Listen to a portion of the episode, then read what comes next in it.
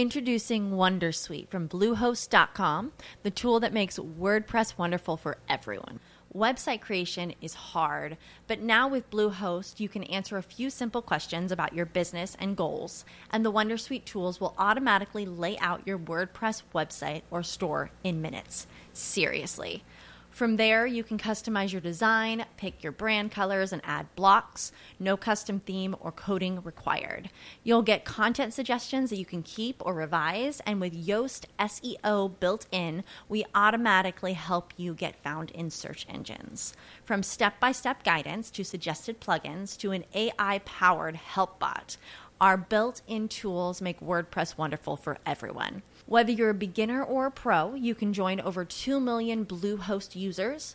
Go to bluehost.com slash wondersuite. That's bluehost.com slash wondersuite.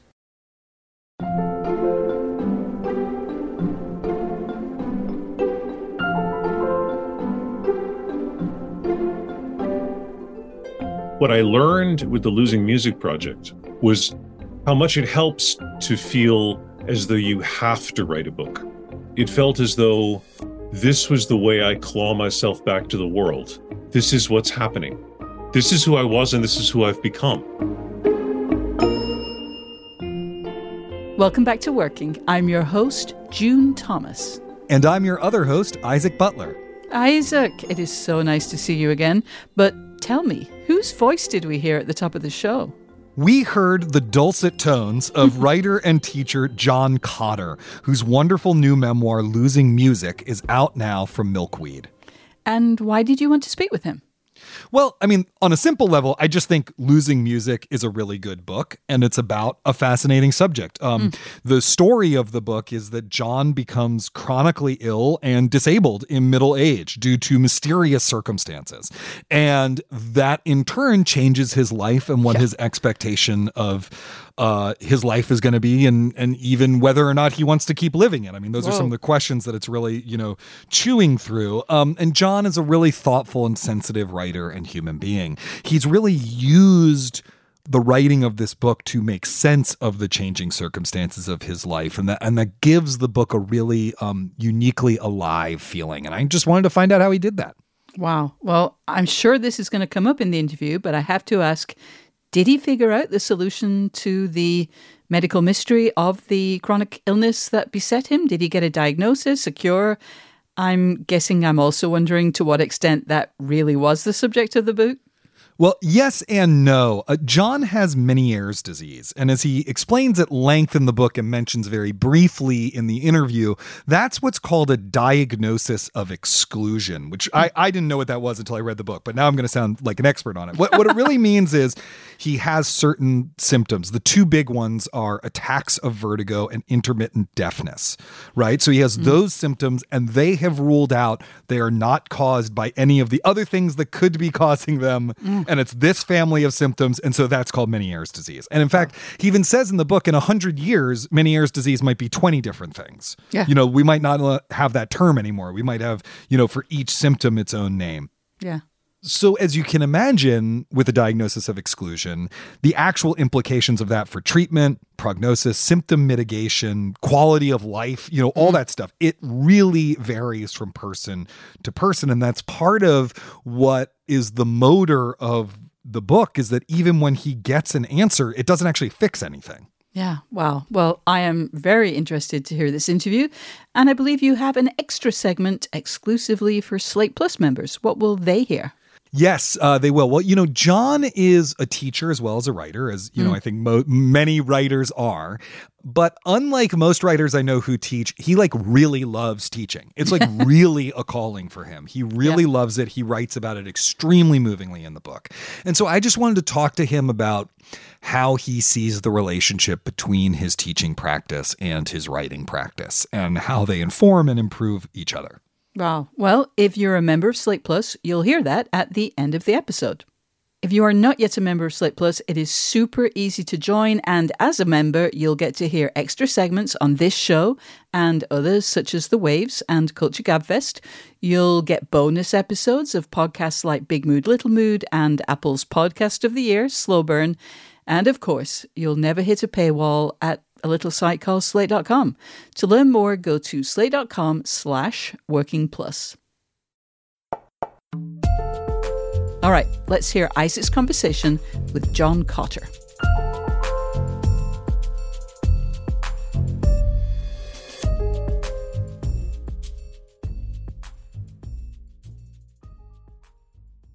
John Cotter, thank you so much for joining us today here on Working to talk about your process.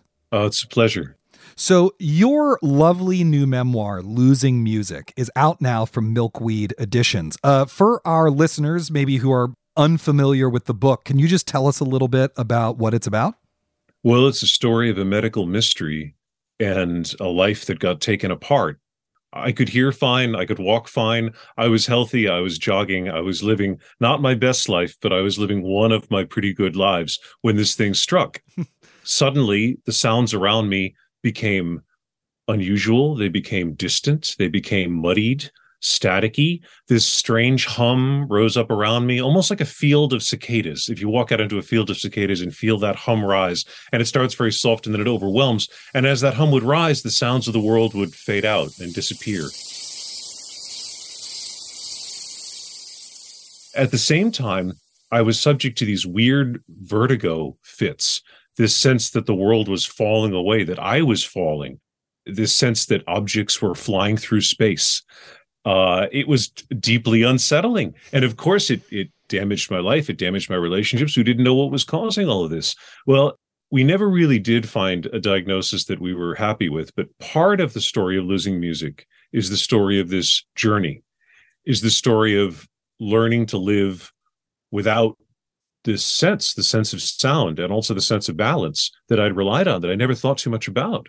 And weighing what I lost but a lot of the book, the whole second half of the book, is the story of learning to live in the world in a new way and hearing the stories of other people who also had to learn to live at the whim of luck and chance and maybe even fate. Mm. And so, at what point did you realize this was something that you wanted to write about or that this was maybe a, a, you know a book length project? This thing started happening to me. It made me stop writing. I was working on a novel beforehand. I quit writing it. I wasn't able to focus on a screen. A screen was blurring. It was the vertigo was causing the screens to move in a way that i couldn't work on them. I wasn't able to teach anymore. I was teaching before i got sick. I was pretty moribund and at a certain point, I started writing about what was happening just as a way of reattaching myself to the world, mm. reattaching myself to this thing that I used to do. I was a writer, I'd written a book before. I made myself write at one point a paragraph per day. And as long as I could do that, as long as I could drive myself to the desk and write a paragraph per day, life was moving forward in a certain direction. Uh, that's interesting. You know, we do talk a lot about the daily artistic practice here and the value of that. Were you a write every day kind of person prior to getting sick, or or? I mean, I'd been very attached to the first novel that I'd written, but I wrote it in fits and starts. You know, I'd buy a bottle of wine and go home and smoke cigarettes and write and drink wine and listen to Cat Power until 4 a.m. You can't do that every night, you know? Right. Not at our advanced age and state of decline. well, this is many years ago. So I was working on this next novel in this sort of dutiful way, you know, making sure, yeah, I was working on it every day. Every day that I had time to do it, I was busy finding time to sit with a notebook and write for at least an hour or so. But what I learned with the Losing Music project, with the book that eventually became Losing Music, was how much it helps to feel as though you have to write a book. Mm-hmm. It didn't feel remotely dutiful. It felt desperate. It felt as though this was the way I claw myself back to the world. By managing to turn this chaotic because this is what art is right? I mean art is this meaningless chaos of life. Life doesn't mean anything. It's just one thing after another right? So life is obviously unsettling. Obviously screws up our, our brains which are looking for patterns all the time and looking for problems to solve and what art does is it puts this in a shape. It, it puts it in a box. It puts it in a certain squiggly line, and then we can see all the way around it. And then we can sort of feel like, okay, we have some we have some perspective on this thing that we're doing. I needed to be able to put all these pages together and hand them to someone and say, This is what's happening. This is who I was and this is who I've become. All these wonderful things. To be able to do that, I felt as though would be the thing that would bring me back to life.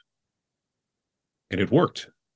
That's amazing. You know, um, Richard Boleslavsky talks about this a lot in his lectures in the 1920s that, you know, we go to art because it has aestheticized the world and the world is mm-hmm. like a I mean a lot of the world sucks but even art about the stuff that sucks about the world you know it's still mm-hmm. it, we crave perfectibility I think is the way he talked about it because which is his way of talking about that sort of organizing experience that that mm-hmm. that you're talking about oh yeah um was it always going to be autobiographical nonfiction prose because you've been mentioned that you're a novelist you're also a quite good short story writer you're a very good playwright. You know you've worked in a lot of different forms no, I knew it had to be nonfiction because with fiction, I need too much distance. Mm-hmm. I'll see something, I'll hear something, I'll think about something, and then I'll need a good decade to pass before I can kind of transmute that into fiction. Before it settles, it has to resettle, it has to resilt its way back mm-hmm. into the. Mm-hmm. Everyone's different this way, but it has to resettle itself back into the subconscious, the unconscious.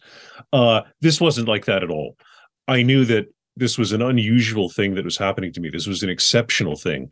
And so I had to just, it was sort of a, witness project. I had to witness this thing that was going on. Well, of course, the wonderful thing about writing a book is you change as you write the book. The book changes as you write the book. You grow up together, right? You you know. Yeah. And um toward the end of the book, we hear a lot of stories, and even early on in the book, we hear a lot of stories of other people whose lives are also changing, who are also bearing witness to this weird thing that is life that is happening to them. And I I grew to love this idea of putting as many new voices as I could into the book, as many of these stories of transformation as I could. And um, this became a new engine that was powering the story for me. Well, I have one really maybe penny ante technical question, which is um, were you writing by hand in the early days of writing this book since you couldn't always look at a computer monitor or were oh, you absolutely typewriting or I was doing everything. I I've experimented with the, these early versions of Dragon. This is back in 2014, 15. These early versions of Dragon voice dictation software. It's wonderful now. It wasn't very good back then. Mm-hmm. You know, you're sitting there, you're saying, I ellipses despair, period. Right. Uh, backspace, five spaces. I am dash despair. You know, uh, I wrote on scraps of paper. I wrote in notebooks. I I had a hundred word documents. The first chapter of what eventually became the book was a bunch of different scraps of paper in a folder, in just a manila folder that mm. I'd gathered around. And I pulled them all out and I said to myself, all right, where's the shape? Where's the shape I can find in these scraps? And that's not how I wrote every chapter, but that became one of the ways I wrote chapters as I move forward. Right, right. You know, one essential thing that makes the memoir as an art form work is the triangulation between the events and the I who experienced the story and then the I hmm. who is writing the story. You mentioned that, you know, many of the events in this book are actually maybe transpiring after you started thinking about writing about them mm-hmm. as a book and stuff. How how do you modulate the distance or decide how close you want to be and when to enter a more reflective mode and and when to just, you know, narrate as presently as possible? Well, that's what happens through revision, I think. Early drafts that I would show people, they would say things like, This is very raw. You know, my friend Tim in Denver said, I don't think you should revise it, he said, but I also don't think you can publish it like this, you know, because he, he said it's very raw. He said it's very, you're in a lot of pain, man, you know, and he was, he was right. I was. It's not as though I needed to mute the pain, but it did need that voice of distance. It did need, it needed to put some gabapentin on the book. It needed right. to put a, a heavy blanket on the nerves of the book in order that the story might move along like a river and not mm-hmm. hit all these emotional rapids. But this is again all revision. You know, I um only toward the end of the process of writing the book did I realize this sounds strange, right? This sounds very counterintuitive because it's a memoir, but only toward the very end did I realize how much it needed to be about me. Mm-hmm. Because when I started writing, I thought this is about the disease or the sickness And then I kept writing and I thought, okay, this is about the American medical industrial complex and the difficulty of negotiating your way through it. And I mean, Jesus Christ, I'm a privileged cisgendered white man. Imagine if I wasn't. I'm a native English speaker. Imagine if I wasn't. I had a translator with me at all times for when I wasn't able to hear. Imagine if I hadn't. Okay, so then later I said to myself, this has to be a book about the history of Meniere's disease. Or later I said to myself, this has to be a book about how different people have dealt with loss. This has to be a book about how luck has deformed or formed the lives of all of these souls I've met mm-hmm. in the course of my journey, you know? And you can probably see that as you read the book. You can see these artifacts of research. You can see when I went into the library for a week and came out with a bunch of pages, and then the editor wasn't able to ever get them out of the book. You know, they're still there in the book. And only toward the end of the project my agent Noah was very helpful with this, as was my editor Daniel, very helpful with this, with making clear to me this is a memoir. So where's your story? Hmm. Where's the I, the speaking I, the voice, the me that is drawn like a thread through the story? And do you think you were hiding that, behind all that stuff a little bit? Or certainly. Oh yeah. But that's not the story I want to tell. Right. Isaac, I don't want to talk about how I was hiding. I'd rather talk about something else there's that tweet that went around that's very funny about um the modern essay on the hot dog. Like every essay starts you know, sure. I remember as a child eating the hot dog, the taste, the smell, and then there's a double paragraph break, and it's like the hot dog was invented by Stephen Hot Dog in 1895, right. or, or it was originally you know, invented. Yes, yeah, yeah, and, yeah. and it's right, very exactly. easy to use that structure to hide. Like I, I have a similar reluctance sometimes about. Sneaking out from behind the research to be like, "Hi, this mm-hmm. is me. Here's how I feel about this stuff." So I, I'm just interested in how you once you got that note, how did you embrace that challenge of being like, okay, I really do have to be vulnerable and reveal myself in these ways and make it about me? Well, I think part of the problem with that journey, with that thing I had to do, is that the I is not a stable thing. It's not a yeah. constant thing. Right. And so what I had been resisting was this notion of saying, this all of this stuff happened to person X early on, and all of it happened to person X later on. And there's this consistency, there's this sameness in the character, in the in the in the feelings of person X, and the expectations of person X. But of course, all these things change constantly. So I think understanding that it was okay to embrace this uh, chorus of I right the sense that i is not always the same and make that part of the story i mean you you know this as an artist when you encounter a problem sometimes you just have to make that part of the story Charles Baxter said this thing to us in, in grad school that was like a problem for your text must become a problem in your text. And I think about it all the time because it's like the most useful piece of advice I think when you're when you're rewriting something. Uh, is couldn't be more true. And it was certainly the case with me. And so that became, to some extent, the subject of the book. You know, why was I trying to hide as an I?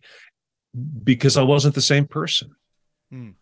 Because the person who'd gotten sick isn't the person who's doing this podcast, because I changed. I became the person he was afraid I'd become. Hmm. I became the person who didn't find a cure for my condition. I became the person who had to find a way to live with it and that changed how I apprehend the world, and that changed how I process the world, and that changed who I was.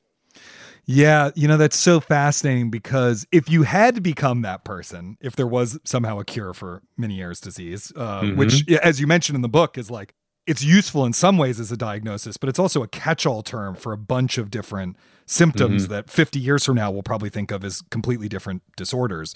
That's um, right. It's a um, diagnosis of exclusion. Yeah, yeah getting cured though that that's a great ending right? You know the, the your story doesn't have you know the traditional bow of like uh then we had a baby or you know then i was cured or you know then i moved to canada or you know whatever it is. And you know how did you figure out what the ending was going to be? Because so much of the structure of a work relies on thinking backwards from the ending through to the whole text right? Yeah I went down to Virginia. I went to a little town where I uh, had, didn't know anybody. I didn't have anything to do. I was house sitting for some friends, and I sat in their backyard, and I walked myself through all the events of the story again, putting myself back into the book. And then I asked myself, and what did you learn?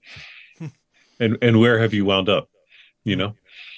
And one of the things I learned was about our expectations of life and how these expectations become so real in our minds.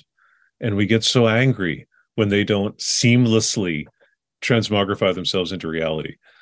You know, when I got sick, when things were really bad, it was as though movers had come to my house and all these crates marked the future and all these crates marked your expectations, your hopes, your dreams were being carted away by these movers and this way I had imagined my life because we don't realize we're doing it. We don't realize we're making this little book of the future. And then tomorrow I'll do this. And then next week I'll do this. And the week after I'll do this. We don't realize we're writing it. It had all been taken away.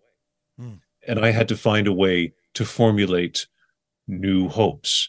And I had to understand they were provisional. And I had to live in that agnosticism about my own life. Right?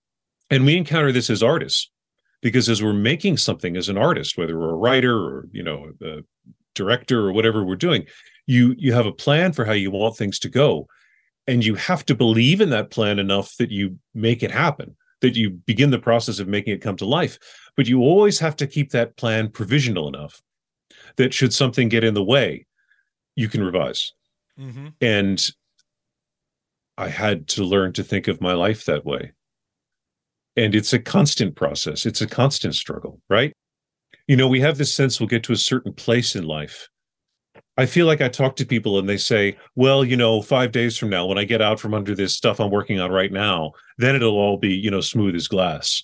Or they say oh well you know a year from now once this condo deal goes through and we you know we move out of the in-laws place and then we settle in and you know once john's back gets better once once we start to feel a little bit better that's when things are really going to go well. Right. you know we always feel as though we don't yet have the qualifications to live our own life. Hmm.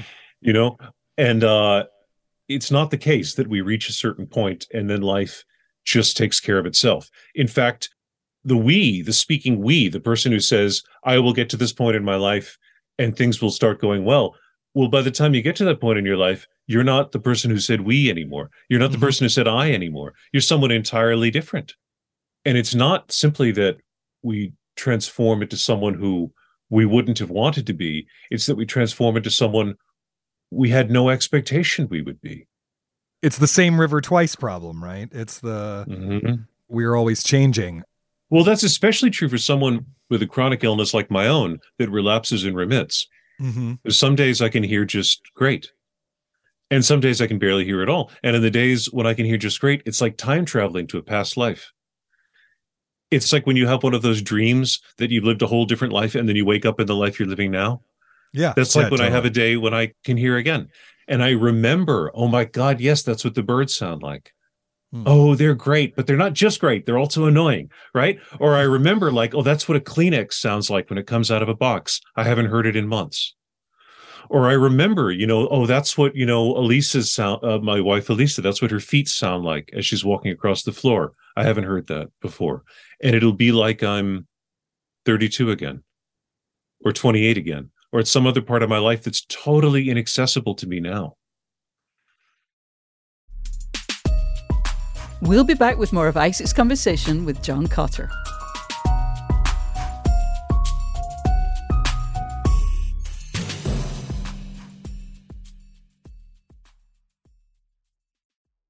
This podcast is sponsored by Ramp. Are you the decision maker in your company? Consider this. For the first time in decades, there's a better option for a corporate card and spend management platform. Meet Ramp, the only corporate card and spend management system designed to help you spend less money so you can make more. Most corporate credit cards offer points as incentives, but those points amount to less than their worth in real cash value. Ramp's business cards offer you cash back, real money in your pocket. Plus, you control who spends what with each vendor. And Ramp's software collects and verifies receipts automatically, which means you'll stop wasteful spending and close your books in hours instead of days. Businesses that use Ramp add up to 5% to their bottom line the first year.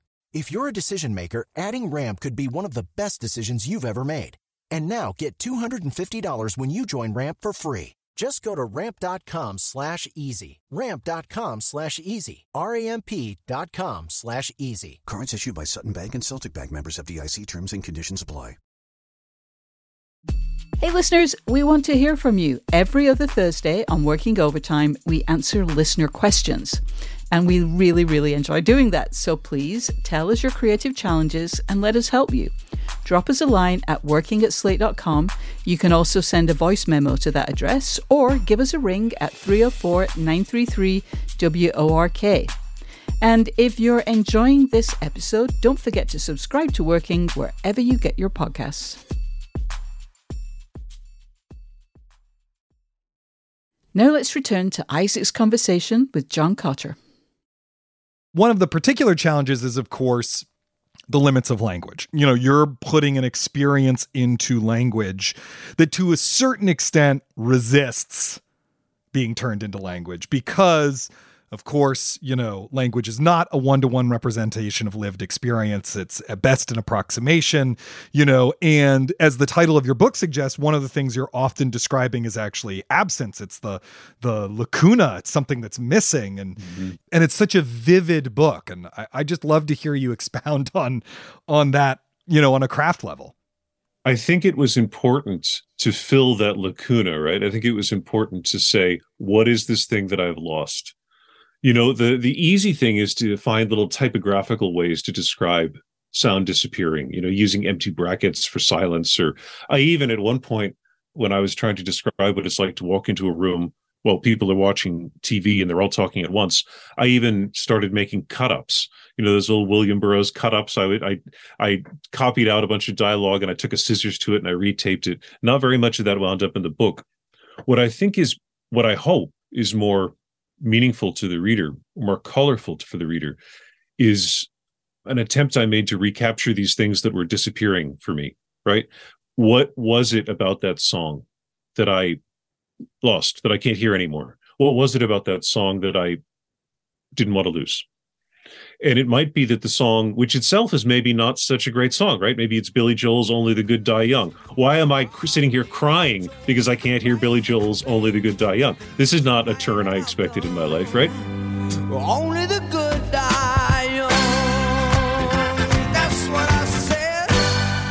The reason is because that song is it, not just that song it's the first time you heard it. It's the third time you heard it.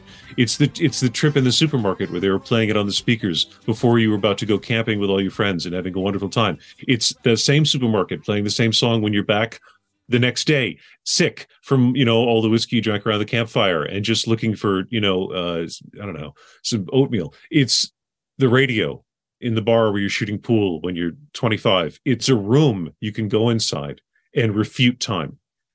And you can even go into that room and close the door behind you sometimes. And that's the meaning of art in our lives.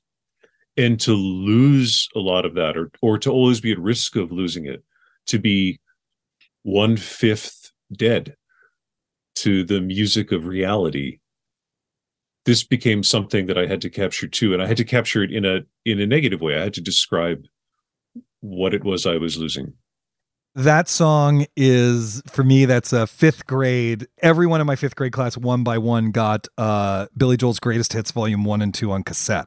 Yes of course. And, and it's just like one by one you know like invasion of the body snatchers one by one everyone in the class getting it. And then uh you know listening to the songs. And then again when you're older and you learn that what that song's really about is him trying to talk a girl into bed it uh, only recently has this been explained to me. Yeah. And now, yeah. of course, now I denounce the song, of course. Yes. Yeah. Yeah. Yeah. You know, it's interesting because what you're talking about, of course, is memory and memoir is, you know, it's right there in the, it's phonetically right there in the name. Um, when you're remembering episodes from your past to put them on the page, are there certain tricks you have for kind of re-entering a memory you know uh, mm-hmm. are there sensory cues the way an actor does or is it uh... absolutely. Yeah there's a few ways i do it. I mean one of them is uh, to write it down while it's happening. I recommend that one. I recommend not having to remember it. So there's there's a lot of periods there's a lot of uh, scenes in the book where i had just it, the scene had taken place in the other room and i went into a different room to write it down five minutes later you know so you're getting fresh scene there that is not it hasn't been on the shelf for a minute longer than it needed to be but of course at other times yes i'm writing about things that took place years ago So one of the things I do is I move around the room. I mean, memory is embodied. This is one of these corny things that people say, and you think, oh, they're trying to sell me something, you know. But it's true. Memory is embodied. I mean, you as the theater director, you know this, right? As someone who studied acting, you know this. Uh, I'll walk around in the way that I was walking then. I'll try to remember exactly where people were sitting. And if I still have the furniture, whatever, I'll go and sit there. I'll, uh, you know, I sit there with my eyes closed for a long time, really trying to remember my way back. One of the things that I do is I interview people. You know, if I'm writing a scene that, you know, uh, there's this scene in the book where I'm directing a play with um, Elisa, my partner, and, and Aaron Angello, the author and actor and director and man who wears many hats brilliantly. Uh, and we're sitting around talking about the play, The Designated Mourner. Well, at the time I'm writing this scene, of course, the real life episode was six years in the past, seven years in the past. I'm having a lot of trouble remembering the minutia of what was discussed, but I have to to some extent, right, to make this come to life. So I I called Aaron and I said, "What's everything you remember about that afternoon?" And then I wrote down not just what he remembered about that afternoon, but what he talked about generally in the call. I said, okay, well, the play, when, when I would give Elisa these notes, what were you thinking? What did you even think about the play? Well, okay, that's interesting. I mean, did you think I did a good job as a director? Oh, you didn't. Well, so what? So what would you have done different? I just wrote down. I I just sat that with a notepad, writing down everything that he said, and then I talked to Elisa about the same scene. Okay, so when Aaron brought up that bit about what you do about nothing, uh, you had some sort of joke there. Do you remember what that joke was? Uh huh. Well, so do, did you feel like we were people you could joke with pretty easily? Do you feel like we would have done the rehearsal a little better if we hadn't been drinking the whole time? Do you feel as though it's a play you want to reread now? And whatever she said, I'd write down her answers. I'd write down the answers. And then I started pushing this text around and saying, well, this seems like something that we probably said. And let's use this as a placeholder and let's run this up and see how it works. And I kind of tried to reconstruct it the way an archaeologist, not to get too, too you know pseudo profound about it, but the way an archaeologist would put a dinosaur together. You know, in some of these scenes, I did the absolute best I could. In some of these scenes, you know, it might be a Tyrannosaurus with a Allosaurus thigh bone in there, and uh, as long as it works, it works. Right, right. So you know you're writing about experience sometimes you're saying you know you, something happens to you you run into the next room and, and you write about it I'm very interested in what stays and what goes as you revise. Was there like a kind of mammoth version of this that you had to cut a bunch from, or did you always have a sense of what would fit and what wouldn't? No, I had several different conceptions of what the book would be as time went on. And of course, you have to remember it took me years to write the book. So right. the story of what was going on with me changed as the book was written. You know, when I started writing the book, I thought I would be, uh, profoundly deaf now. I thought I wouldn't be able with these high powered headphones to hear your voice, but I can. Mm. On a good day, I can. That was unexpected. You know, I thought when I began writing the book that by the time I finished the book, perhaps medical science would have made some uh, advances in understanding this condition, which it hasn't done. Was there a certain point where you figured out kind of quote unquote rules for sort of what would stay in and what would go and how to make sense of the massive material you had accumulated. Yes, but a lot of that is instinctual. Mm-hmm. A lot of that is simply having read thousands of books and having a sense of okay, at this point the reader is going to want something that, you know, will make them laugh okay right. at this point you've you've hit the reader too hard with research you've given them i remember i remember when i was reading ulysses in class with a friend so many years ago and he said you or no, i wasn't reading it he was reading it i was reading some other book and he said, and I was intimidated by it. I said, Oh, I don't think I can ever read Ulysses. And he said, Oh, it's easy. He said, This is really hard stuff, but then Joyce gives you a little something. It's almost like he gives you a little, like at a dog show when they give the creatures little treats that they carry right. in fanny packs. You know, Joyce will do that. He'll give you a little like filthy material, right? Or some, you know, delightfully stupid joke or, uh, or some beautiful piece of poetry, right? Well, of course, you know, I'm, I'm in a different situation writing this, but I, yeah, you have a sense of things. I also think that I, I forget who it was. Was it Chet Baker? It wasn't Chet Baker. It was someone who wasn't or might have been Chet Baker said, if you don't play the trumpet for a year, when you pick it up, you're a better trumpet player. Hmm. I think when you live as an artist, even if you're not working on, you know, I hadn't been writing for a couple of years before I started working on this project. And I think I was a better writer hmm. than I had been you know uh, you you mentioned that i write short stories too i used to try to write short stories in my 20s and they were abysmal You know, they were like the they were the short story version of the videotape in Infinite Jest. You know, they just Right. sent people leaping out of windows. But uh, I and I didn't touch. I didn't try to write a short story for another maybe two or three, maybe here or there, for another 15, 20 years. And then suddenly, a couple of years ago, I sat down to write some, and I knew how to do it. That's wild. I hadn't tried in the intervening years. I just suddenly knew how to write one. And I think something similar must have happened with some of the passages of this book, with some of the scenes. You know, there were a couple of chapters that I designed. I thought, okay, I want these to read like magazine essays. And I had had unsuccessful experiences trying to write such things in the past, but suddenly I was able to do it. Or I said, you know, I want some of these chapters to work uh, as sort of braided, fragmentary essays. And I've always been very cautious around that kind of thing. I've never had a lot of luck with it, but it just came together. And I think it's a product of also having been, I, you know, I'm in a unique situation where I think of myself as a writer, uh, you know, and I'm I'm 46 years old. This is only my second book. I've read a lot. I've I've spent most of my life reading when I should have been writing and I read nonfiction and I read fiction and I read poetry and I read manuals and I, you know, I read uh, art books and I read books about uh, I read environmental histories and and I think when you expose yourself to enough different things, you know, I kind of I was a dilettante in the theater for a number of years. You come back with different kinds of solutions. And I think as I was writing the, you know, as I was writing the Jonathan Swift chapter, and you can, you know, in this chapter in the book in which I tell the, it's a little potted biography of Jonathan Swift, but I try to make it dramatic. I try to make it interesting. I was trying to use the tools of fiction to Right. reimagine Swift's life, you know, and but then in other chapters, chapters that are more lyrical and fragmentary, I was using things I'd learned in poetry when mm-hmm. writing poetry, you know, to say, okay, well, a lot has to hang on this one line. So let's really work on this one line. Let's revise it and revise it. Or, you know, maybe, maybe this sentence is incomplete. Maybe you just leave it hanging there. And this is a kind of textual effect. And uh, I resisted the urge to explain why those scenes were there or try to connect them to each other because this is something I picked up from reading contemporary poetry, from reading lyric essays. Mm-hmm. Well, John, thank you so much for joining us this week on Working and talking about your process and your book. I, I just really appreciate it. Isaac, it was such a pleasure. Thank you so much for having me. Up next, Isaac and I will talk about tactics writers use to access memories and how our writing processes change as we get older. Stick around.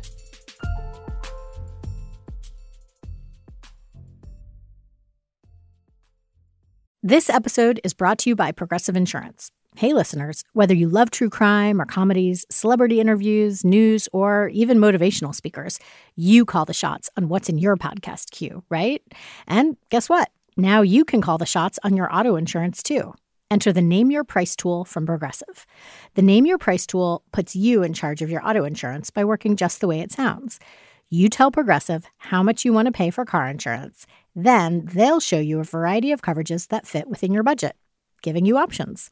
Now, that's something you'll want to press play on. It's easy to start a quote, and you'll be able to choose the best option for you fast. It's just one of the many ways you can save with Progressive Insurance. Quote today at progressive.com to try the Name Your Price tool for yourself and join over 28 million drivers who trust Progressive. Progressive Casualty Insurance Company and Affiliates. Price and coverage match limited by state law. Isaac, that was a phenomenal interview. You two clearly are on the same wavelength about some really key creative questions and challenges. I felt like I was like eavesdropping on a really cool conversation by very smart people who Oh, thank really you. have thought a lot about this stuff. Um, I was really taken with his very clear acknowledgement that even before he was struck with this illness, that in his late 30s and early 40s, he knew he couldn't approach writing in the same way he had when he wrote his first novel in his 20s, which was a very tell me you were in your 20s without telling me you were in your 20s method, you know, like late nights, alcohol, listening to certain singer songwriters on heavy repeat. And I, I think it's really useful to understand that even in our most successful periods, those kind of productivity methods, you know, which after all helped him write a novel, aren't necessarily sustainable throughout our lives. And it also made me think of how, you know, some self destructive writers like Kenneth Tynan, who believed he could only write when he smoked and booze. And guess what? it killed him and he kind of knew it would. Anyway, Isaac, I wonder have the ways you are able to get quality writing done changed over the years? And since I'm assuming that the answer is duh, hell yes, how did you figure out what you needed to change? Yes, of course it changed. Um, I would say, you know, a friend who's a successful novelist told me when I was in graduate school that a lot of what graduate school is actually about is habit and discipline formation. Yeah. You know, now that you have the time and the space to write every day, you actually have to write every day because you have to get used to what it feels like to write every day and have that and own that and, and see what it means to make writing the top priority in your life. And yeah. so in graduate school, I really was doing that. I was writing every day, five days a week, five to six days a week. I think I took one day off, but you know, every morning, I didn't have a kid then. I would, yeah. you know, walk my dog dog, I would go to the terrible French restaurant a block away from my apartment. I would order the one thing on their menu that was any good, which was a weird thing to eat at nine in the morning. It was a frisee salad with poached egg and lardons because it was a oh French restaurant. Uh, and I would drink their ghastly coffee and I would I would write all morning. You know, I did oh. did that. I really did do that every day then you graduate from graduate school and you have to do things like make money and freelance and all that yeah, stuff and, yeah. and that interferes with it and then you have a kid and your time becomes very different so at each stage of my life i have really had to alter the habits by which i work yeah. but the thing i hold on to is that discipline that i honed in graduate school that you know all things considered if all other obligations melted away i would be spending every at least every morning in front of a computer or notebook writing.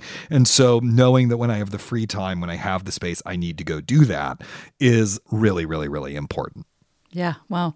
I enjoyed John's answer to your question about how, you know, what he did to sort of recall experiences or sensations or particular periods in his life. And I had a very strong response, though, which was that I think sometimes you have to write things down to memorialize them, like not to memorize yeah. them, but just to kind of make a record of them. And then it's not necessarily, or maybe not always, a good idea to refer to those notes when you're trying to process the experience into another piece of writing. In fact, in my experience, someone who can waste you know, a lot of time, many hours, sometimes even days looking for notes that I know I made and I just can't put my hands on.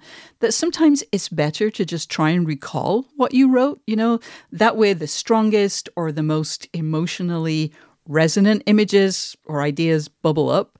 And I wonder, is that just me or is that something you've experienced too? I don't know that I've experienced it in exactly this way. The, the mm. thing that I would say that really agrees with what you're talking about, we've mentioned this many times here, I feel like, is you know, you have to create the circumstances for your unconscious mind or your subconscious or your reptile brain or whatever you want to talk about for it to do its job. Do you know what I mean? Yeah. And sometimes that means, yeah, you do a lot of prep work and then you actually throw all the prep work away and you just see what comes out. That's actually a really great tactic. Sometimes it's that you go on a long walk or take an hour long shower, you know, whatever it is. Yes. But, you know, you're talking about one specific way of doing that. Yep. Yep. I now do almost all of my notes into the notes app of my phone, which is mm, synced mm-hmm. to my iPad and to my computer. So I will never lose them.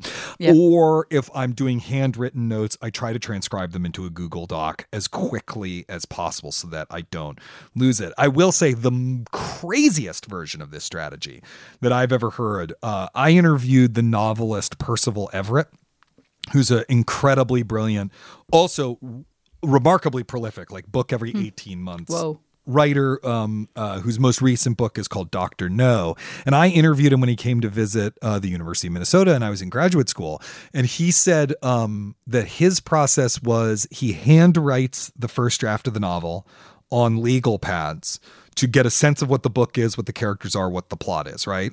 And then he mm-hmm. literally throws it in the garbage oh, and then sits down and writes the first real draft of the book. Because that draft is just shit. It's just there to get the ideas out.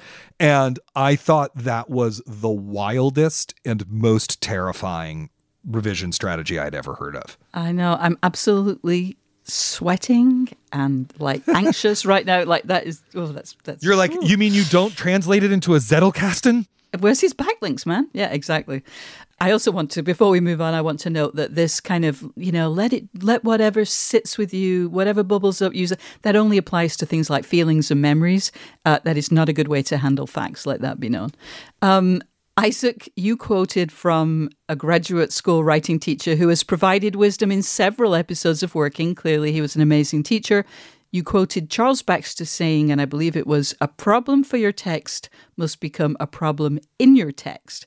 And while I'm now a little bit obsessed with that phrase and I find that idea fascinating, I confess I'm not exactly sure I completely understand what it means. Can you give me a little more flavor of that? Maybe Yeah. with an example? I don't have an example from my own process, so this is going to be a hypothetical. Uh, but before I get to it, I want to just say that Charlie does have three books about writing Burning Down the House, The Art of Subtext, and Wonderlands. And so if you want a sense of what it was like to study with him, just get those three books, read them. They will immediately improve your writing. Even though they're about fiction, they really, the lessons really apply to nonfiction as well. Back to this. So let's say you've written a short story, a novel, or whatever. You know, you have a draft. Yeah. And what you discover in reading this, or the feedback you get from your friends or your your fellow students or whatever is, you know, your um, protagonist is pretty aimless. They don't seem to want anything. That's a very typical note. You know, most of the time in most narrative, the things that characters want drive the story often, particularly early career writers, struggle to make their characters want things that are big enough to keep the story going forward. So uh-huh. there's a few things that you can do about that. You can rewrite the story to make those desires clearer and make them an engine of the story. That's fixing the problem, right? But another thing is you can make the fact that the character does not know what they want the central problem for them within the story. That is uh-huh. taking the problem for your text and making it the problem in your text. Got it. right? Another example is you might have a novel that's from the first person perspective, male narrator. Uh, and the main female character does not appear particularly well developed because they're completely through the male narrator's gaze, right? Yeah. There's a bunch of different things you could do to solve that. You could make it a third person novel instead, right? You know, there's uh, anything can change. But one thing you can also do is just, you know, if the female character says, I don't feel like you see me for who I really am, just that one sentence does Yeah. an enormous amount of work. And you suddenly realize, oh, this is about how the character can't see Yeah, this yeah. woman for who she is, right? So it's little things like that. It's that you don't always have to completely change what you're doing. You have to make what you're doing part of the text in a really deeply meaningful way. Wow, that is super interesting. I have to say, I was really moved by John's description of how his particular condition, because it is, uh, in that beautiful phrase, relapsing and remitting, means that he gets to re experience some things that he thought or appeared to have been lost completely unpredictable times, you know. To be honest with you, I don't really have a question here, but I just want to say how how like beautiful I thought the his evocation of that concept was, though it also made me think that it must make those like quotidian sounds that reappear.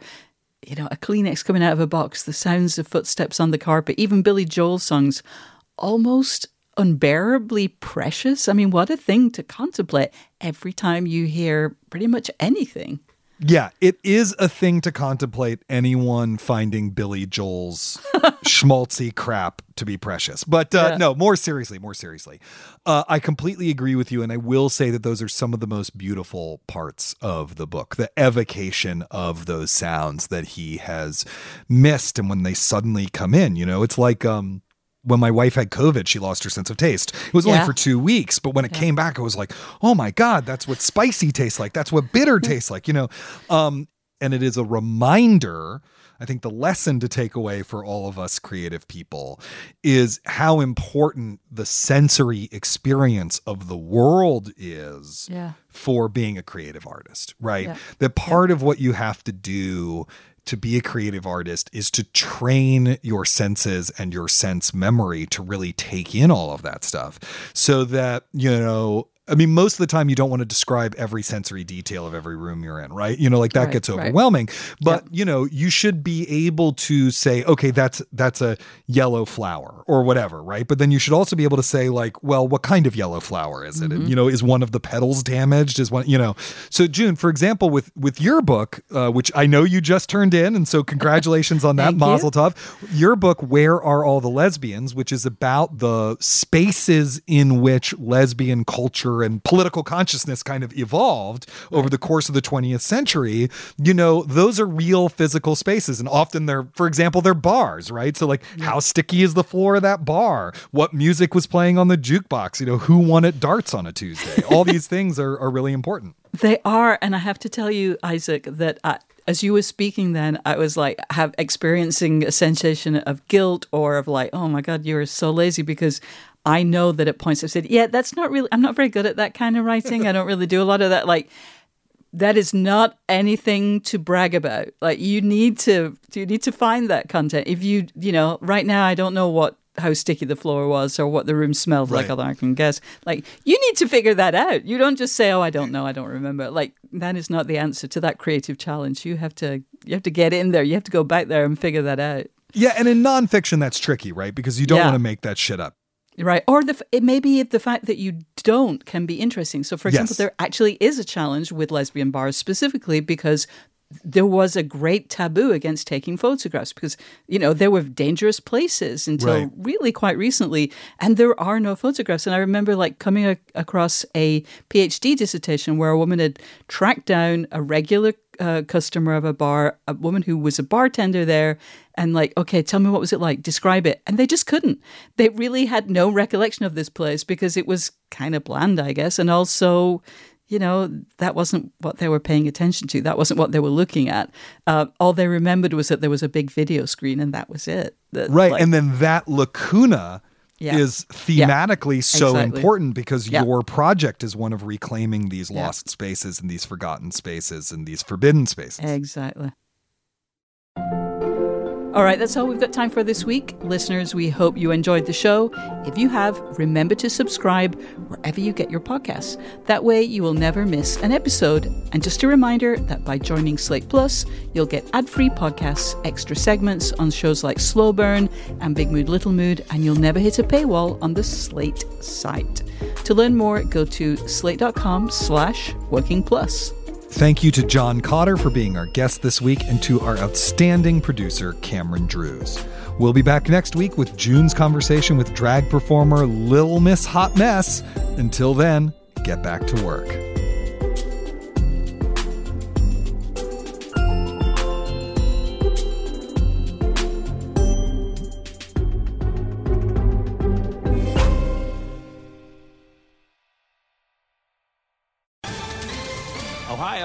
Ready for some quick mental health facts? Let's go. Nearly 2 million Ohioans live with a mental health condition. In the U.S., more than 50% of people will be diagnosed with a mental illness in their lifetime. Depression is a leading cause of disability worldwide. So, why are some of us still stigmatizing people living with a mental health condition when we know all of this? Let's listen to the facts and beat the stigma. Ohio, challenge what you know about mental health at beatthestigma.org.